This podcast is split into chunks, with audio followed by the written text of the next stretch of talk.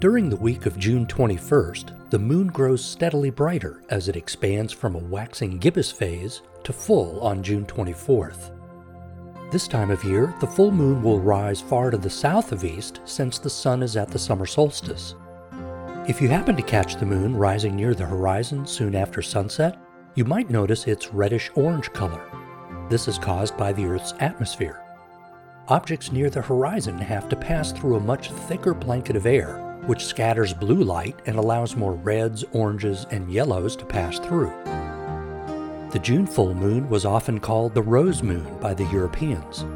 During the summer months, the full moon takes its lowest path across the southern sky. Because of Europe's high latitude, the moon's path might stay so low that it would keep some of its reddish orange color all across the sky, hence the rosy red reference. Just a couple of days past full, the waning moon will take over, rising about an hour later each night. This is when the sunlit portion of the moon is decreasing, shrinking night by night into smaller oval shapes. We call this the waning gibbous moon. Because the moon rises so much later each night, we rapidly move into darker skies in the early evening, which is ideal for observing the faint deep sky objects like star clusters and nebulae. You'll also need a moonless sky to see the Milky Way. The moon will reach last quarter on July 1st, which is when it appears exactly half illuminated on its left side.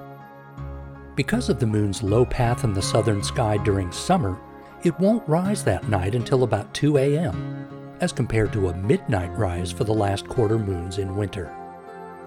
With the Delta College Planetarium in Bay City, I'm Mike Murray.